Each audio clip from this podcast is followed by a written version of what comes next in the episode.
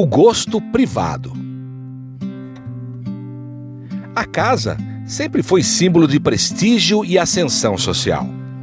Entre o Império e a República, fruto das novas propostas de morar, cômodos novos passaram a surgir e a demandar móveis, objetos e decoração específicos.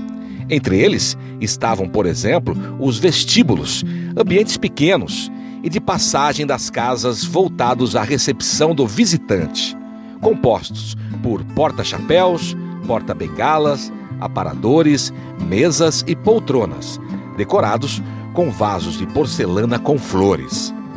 Somam-se a ele as salas exclusivas das mulheres, inseridas geralmente entre a sala de jantar e a cozinha, onde elas realizavam suas atividades de lazer, como, por exemplo, trabalhos manuais.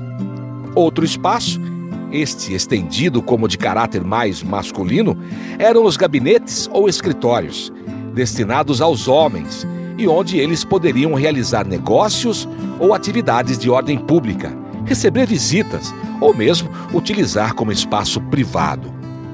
Lugar geralmente de decoração sóbria, poderiam possuir escrivaninhas, cadeiras e poltronas, além de abajures, tapetes e cortinas.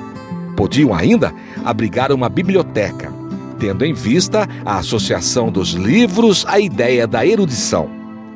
A casa, assim, era um espaço de caráter tanto privado quanto público.